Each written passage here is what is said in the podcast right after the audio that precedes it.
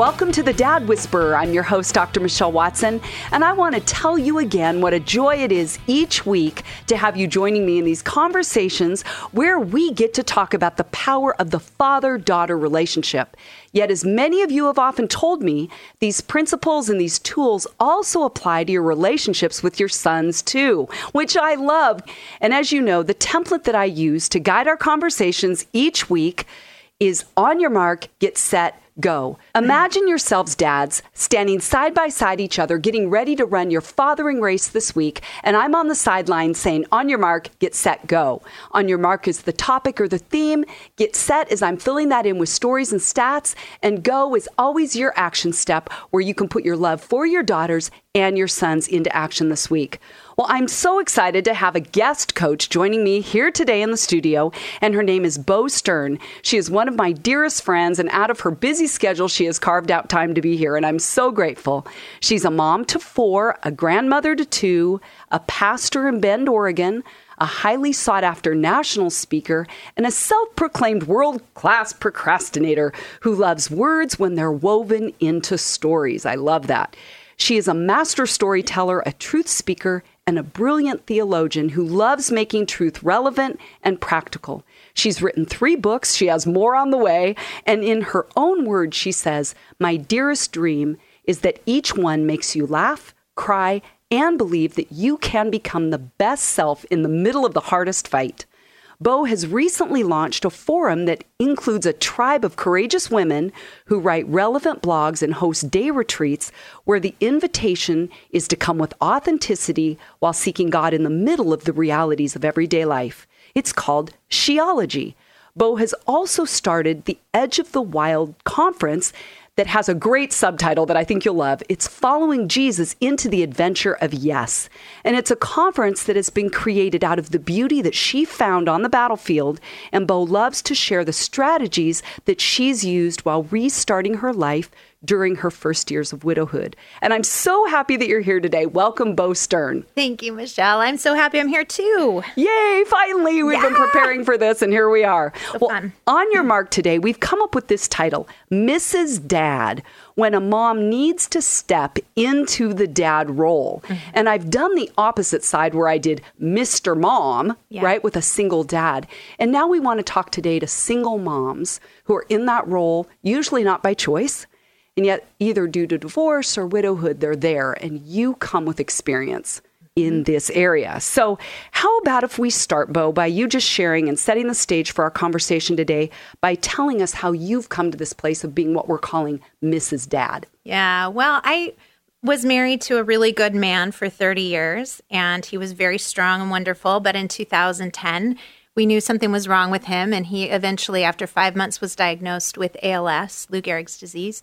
And that launched a four year battle for his life, and where me and my family stepped in and took care of him.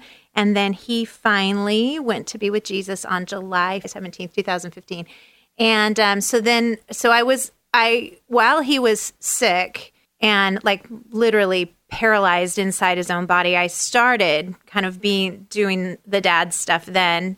Not all of it. He was a, he still loved the kids so much mm-hmm. and was able to speak into their lives still but then uh, the last three years for sure has been my my widowhood single mom journey yeah. yeah. And then the years since, like you say, so yeah. lots of years yeah. of stepping into that role. Right. Well, when I had reached out to you and said, What would you think about having this conversation today?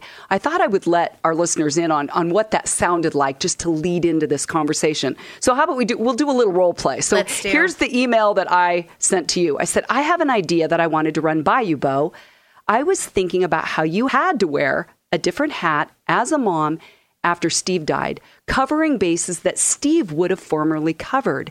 And not that you have been a dad necessarily to your kids, but I know you've had to step in at times when other men haven't been available and have had to be a dad of sorts at times. And at other times, you've had to find men to cover certain bases. So then I said, as a single mom, can you speak to what struggles you've had as a mom who doesn't want to be in the single parent role, but there you are? And yes. you wrote me right back. Mm-hmm. So, how about you read what okay. you said to me? and I said, Oh gosh, Michelle, this so resonates. I'm trying to I'm trying to read in all caps as okay, I was okay, writing it to you. I'm watching so many of my single mom friends try so desperately to fill the dad gap for their kids that they expose them to dangerous situations, situations that are far worse than growing up without a dad in the home. Or they try to force certain relationships into existence when I think the best thing we can do as single moms is to teach our kids to understand the reality of God as good good father the absolute rock solid certainty that his heart is specifically toward the fatherless. So yes, I'm all in. There's so much in what you wrote there that that's going to guide our conversation today. So just unpacking that a little bit, I just would love to ask you first, what has it been like for you to be Mrs. Dad when that wasn't a role you prepared for or ever thought you would be in? Right. Well, and in all of the things, including taking care of my dying husband, losing him, being a widow, being a single mom contains for me the most poignant moments, the most where I felt the most in over my head. I could say, I can do single life. I I can take care of myself. That's i have learned how to use a nail and hammer and right. that kind of thing. But when I run into an issue with the kids, there's so much loneliness in not being able to talk to Steve about it, someone who knows them and loves them. There's just no one's ever going to love your kids like your spouse right. is supposed to. And so I and I know there are single women out there whose spouses don't they feel like that I don't have that partnership with them. So I get that.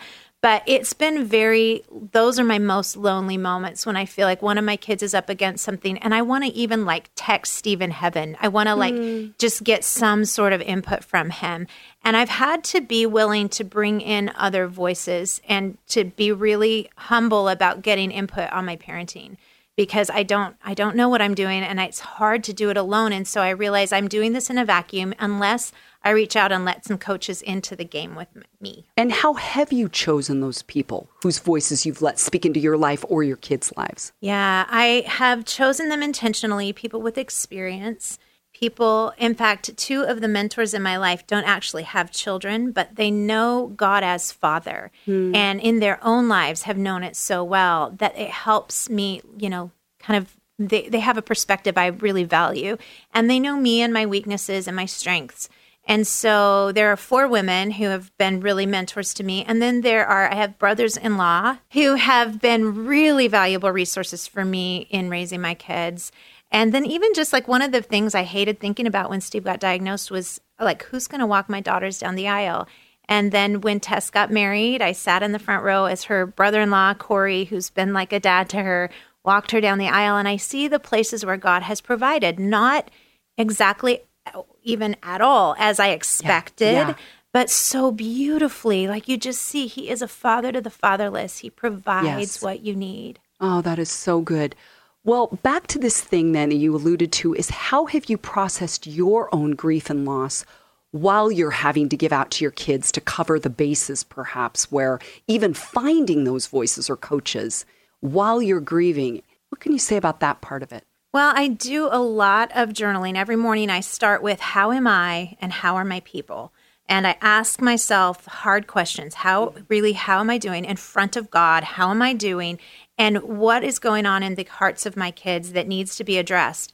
And maybe it doesn't need to be addressed by me, maybe it just needs to be prayed over with the Lord, or maybe I need to reach out. And so, really starting without flailing, like, I don't know what I'm doing, I don't know what I'm doing. Starting every morning and going, okay, what's going on? Mm. I, am not in over my head because I'm carried in yes. this. Um, and really just asking the Lord to come in and provide and show me where they need to go. And sometimes I don't feel like I'm going to get the answer, but I'm now I'm almost four years out, and I always have stumbled my way into it. And I, I really want to highlight, Bo, what you said is you have to get your land legs first right. every morning. You got to get grounded mm-hmm. or you can't give out to your kids. And what I hear from single moms is the needs are so great that it's almost from the minute their their eyes open in the morning, they're running. I mean, the needs are, are greater than they have a capacity for. So you would say to single moms who are wearing a dad hat, you got to get your own oxygen mask on first. You got to, even if you can only do it once a week even if there but if you have some time that's sacred to you where you can say i've got to have this moment and and even write a little i am so into writing things down but write a little chart and say what would it take for me to have two hours every week to just to myself. What kind of childcare would I need? So what good. kind of help with laundry would I need? What would I need? And then when people reach out and say, How could I help? You've got, oh, you could do this very thing. Mm-hmm. But we have to be humble enough to ask for the help we need in order to take care of ourselves. And that's been hard for me. It's been no joke, but I've had to do it. Because you, you can't you can't act like you can do it all. Right. I had to ask men to teach my son how to drive because I'm terrible at that. And I knew this is going to ruin my relationship with my child if we try this any more times. And so these men stepped in and did all his driver training with him. And it was beautiful and hard. It was hard for both Steve and I to watch him leave the house with other people to go driving. but yeah. it was beautiful. And Josiah knew that, that these men have stepped into my life to fill a place that my dad can't fill and not even my mom can fill. Yes. And he's had to learn to depend on God for what he needs as well. Well, I mean, just hearing you say that, like I'm, I'm getting a visual because I met Steve. I've been in your home. I've Mm-hmm. seen him in the wheelchair. Imagining what that must have been like for him as a dad to watch his son. Yeah. You know, doing things with other men that he wished he could have done. And yet I so appreciate that you're saying this was the raw reality we lived in and we weren't trying to pretend it wasn't hard Mm-hmm. or that it was different. And I think the more women can be honest about how hard it is, it doesn't sound like you were venting that to your children a lot. No, mm-mm. my kids didn't need to feel like they were a burden too. Mm-hmm. And so mostly I tried to keep that in. I didn't do it perfectly, but mostly I tried to to walk that out with um, Jesus and the coaches in my life as my support. And the kids were I tried to not have them be my primary support during that time, even though I'm super close to my daughters and would like to lean on them for that. They, they that just wasn't a time where they could handle. Yeah, because they're in their own grief process. They are. They're dealing with their own things. Mm-hmm. And, you know, I think they tried not to lean on me too much for that, which was Oh. a real, it was an upender in my family. That's like not how we usually do things, but that's how we had to get through Huh. this. Well, how about if we now turn the corner and make this really practical? We've been talking about the emotional side of the transition. Mm-hmm. Let's talk about the practical dynamics of being Mrs. Dad because you you wrote a story this week or posted something on on social media that was so hilarious to me because it was so real and so raw.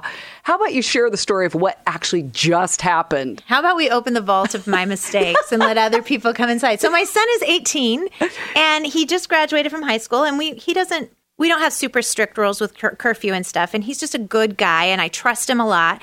And so my word for this year has been believe the best. That's what I'm trying to do with everyone. With it's just a it's a big deal with God, with everyone I want to believe the best.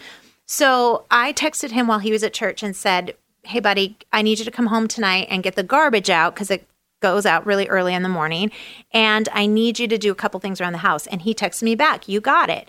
And then I went to bed and there was this conversation going on over my phone with text and so I turned it off, I silenced it. And I was so tired and I went to sleep and I woke up sometime in the middle of the night and realized Josiah hasn't come home. And then I look at my phone and he has tried to call me and text me. And he just texted me and said, Hey, I'm crashing at Hans's house tonight, his friend's house. Mm-hmm. And I was like, That kid, that little booger, I can't believe he did not come home. And he was supposed to do that. And he told I'm me like- he would. He told me he would. And it's not unlike him to, to text me and say, I'm going to stay at somebody's house, but it is totally unlike him to not come home when he says he promises. And then I'm like, we're going to miss the garbage because I'm not going to get up and do it in the middle of the night.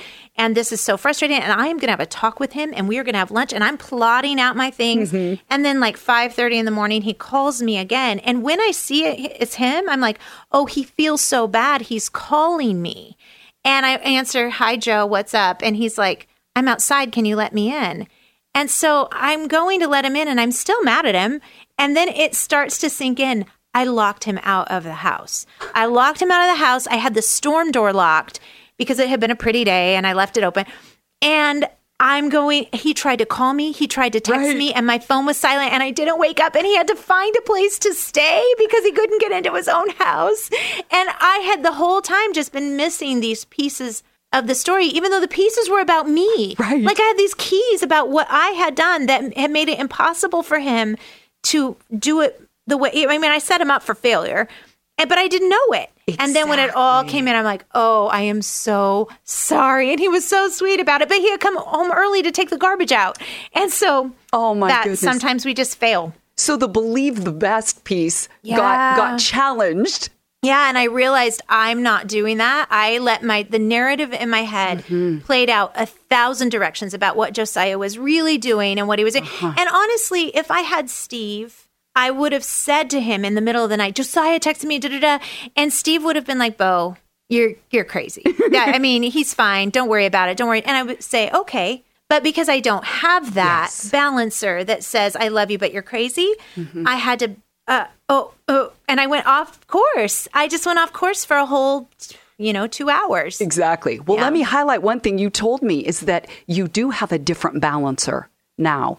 And his name is Jesus, and you have a father because you said right before you got to the door to let him in, Yes. What happened? I it just dawned on me, and I'm so call those a glad. download, right? Yes, because I would have gone to the door, guns blazing, like, Yes. uh, "Welcome home, buddy, truant."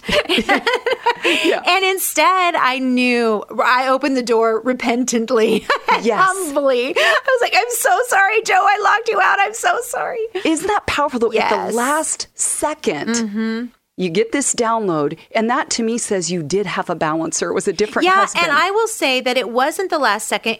Even while I was in my bed railing over it, I felt the Holy Spirit going, Ah. "Wait a minute, girly, wait a minute," and I just, I just went on in my own thinking. I'm just like, "No, this is bad. This is bad, and I've got to fix him." okay, so we're saying single moms. Yeah, you know it's really saying who is who is my partner in life i do have Yes. a trinity that's Yes. three in one they're wrapped around you you're four Yeah. like you're not alone Yeah. in this role Mm-hmm. well you've also talked about knowing you'd said in that intro about where you and i wrote that many single moms have exposed their kids Mm. to dangerous situations all in a desperate attempt to fill the gap the dad gap for their kids. Can you say more about what you've seen and heard now that women are opening up to you because they know you get it? Yeah.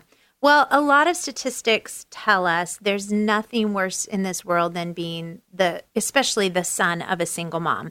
Like there's big statistics about the people in prison that are raised by single moms. And so society keeps sending us this message, you the worst thing in life is to have fatherless kids. And so I watch women I just go after whatever they can to fill that hole and they mm-hmm. bring men into their homes too soon and in terms of being in a romantic relationship with them trying to get them to fill the dad role. Um, and so they bring them in too soon and they expose their kids to risk or they take it too fast and their kids aren't ready to adapt to that. And any man is not a good replacement for a child's dad. It, just any man that they oftentimes it's way more dangerous than teaching your kid i know that this is not the best case scenario in your mind not having a dad in the home but you do have a father. And really leading your kids to that idea of you have a good good father. And the bible says you have the advantage of his eyes being specifically on the fatherless. Mm-hmm. God loves the fatherless and cares for them and is for them. And so, really good. leading your kids to that source i think is better than trying to bring in a substitute. Not that there's not ever going to be you know.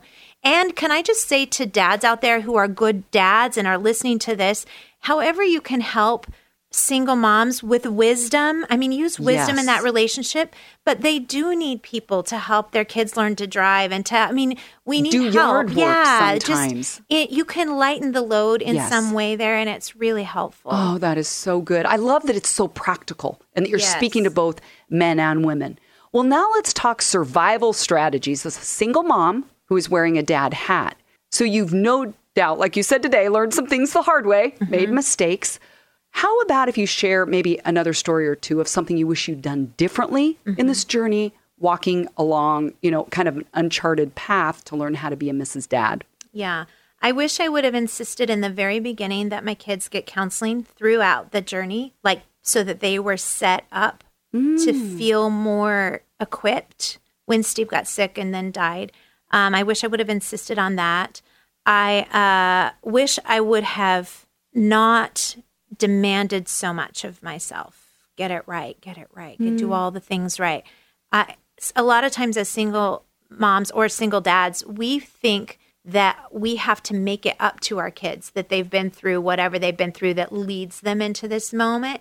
And so when anything would happen in their life, I'd be like, well, that's not fair. They're already going through all this. And I remember when God was so clear with me, you don't have to make up for what they're experiencing. Mm. You don't have to like fill in all the blanks. You don't have to make their life exponentially better because of this. I'm I've got it. This is their story and I'm walking with them in it. And I I think I felt responsible for their story. And it was good for me when I realized God is responsible for their story ultimately. I don't have to defend him to them. I don't have to convince them that he's good. He's going to show himself good. Yeah. So I wish I wouldn't have been so angsty about that. It almost reminds me, I mean, again, of conversations I've heard where women feel like they have to almost double their capacity. Exactly. Like when you yeah. said, I have to make up for yeah. the lack over here, which is literally humanly impossible. It's impossible. And I think that's part of what makes us shoot out and look for another to bring another partner mm-hmm. in too quickly because we're trying to do something that's impossible. And I'm like, how do I fix this? Well, I'll bring somebody in to help me with this load. So it would seem that you would have to have times where you would just let it not be filled in. You yep. wouldn't fill in the gap and you would have to be disappointed and sad yes. that your child didn't get the need met. Yes. And you have to trust God with them and their sorrow.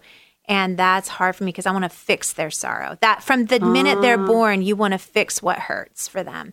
And this was a case that I couldn't fix it. And trying to fix it was almost invalidating it for them because right. it was like a fix it, fix it. And they just had to sit in, just like I had to sit in it. I had to experience it and live in it. And we still do. We still, like, even though I'm in a new relationship and all of those things, I still have the grief. And so do they. Yes. And it's that's okay. Sorrow doesn't kill us. It's okay. It makes us soft. It makes us beautiful and it, we we can handle sorrow but it's when we try these false fixes it gets weird you're right well, if you're just listening, I'm talking to Bo Stern, and the title today, Mrs. Dad, when a mom needs to step into the dad role. Well, how about now, Bo, if we go to the positive? What are some things that you're glad you did the way you did? Let's say you did right. Yeah. Uh, one of the things was I'm glad I wasn't afraid of other people being in their lives.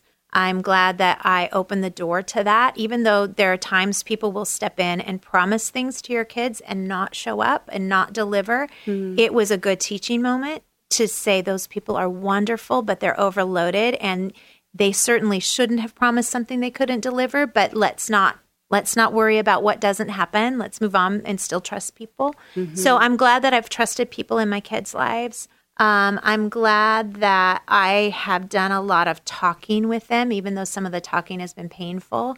I think life parenting is one long conversation. It's just right? conversation. And so I'm really glad that I've I've set up some things in my life where I talk. I'm really glad that we have done family dinner every Sunday night and I haven't it's a way to touch base with all the family and then the rest of the because most of my kids are grown the rest of the week i can say they're probably okay. Uh-huh. everybody's probably okay. I don't have to check in every day but this is a this is sort of our little meeting point where i can mm. make sure we're still together we're still a family.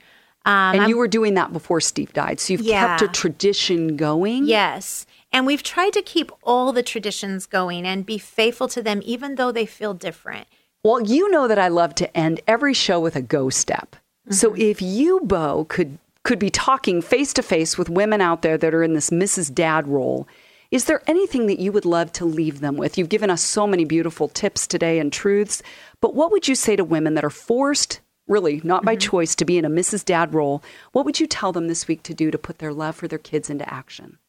I think as much as you can, if you can reframe this story in your life and say, God has trusted me with this great adventure of launching out into the world with these humans.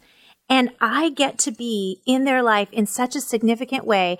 All they need is they need me to just be me. They don't need me to be who the I don't have to fill in all the gaps. Yeah. But this is an adventure, and God has trusted us. And so, how can we make this adventure great? How can I reframe the story from being totally burdened hardship. I'm another statistic. Uh-huh. I am God's choice for this adventure and I'm going to lead my child in it and I'm going to trust him with all the huge mistakes I make because uh, married couples make mistakes. Yeah, so you have and, to have grace. Yeah, yeah, yourself. yeah. I asked Josiah recently, buddy, is there anything missing in our home? Because we're alone. He and I have been alone in our house for three years and all the kids moved out and it was him and I and He said, Well, no, I think that a lot of kids who have two parents don't talk to them as much as you and I talk. Wow. And so that's been an intentional thing to really talk with Joe and be a part of his life. And, and, um, so just do do what you can do, and then trust God with the rest of it Yes. because He's really faithful. And like you said, a good, good, Good, good father. father. Yeah. Oh, I love this. Well, Bo, it's been a joy to have you here today. Bo Stern has been my guest, and the title has been Mrs. Dad when a mom needs to step into the dad role. As always, know that you can go to my website at drmichellewatson.com where I have more free resources for you, a link to Amazon where you can find my book, and it's now available on Audible. So I'm Dr. Michelle Watson signing off on the Dad Whisperer, encouraging you to make today, dads, a day where you are intentional and consistent in pursuing your daughter's heart. Go, dads.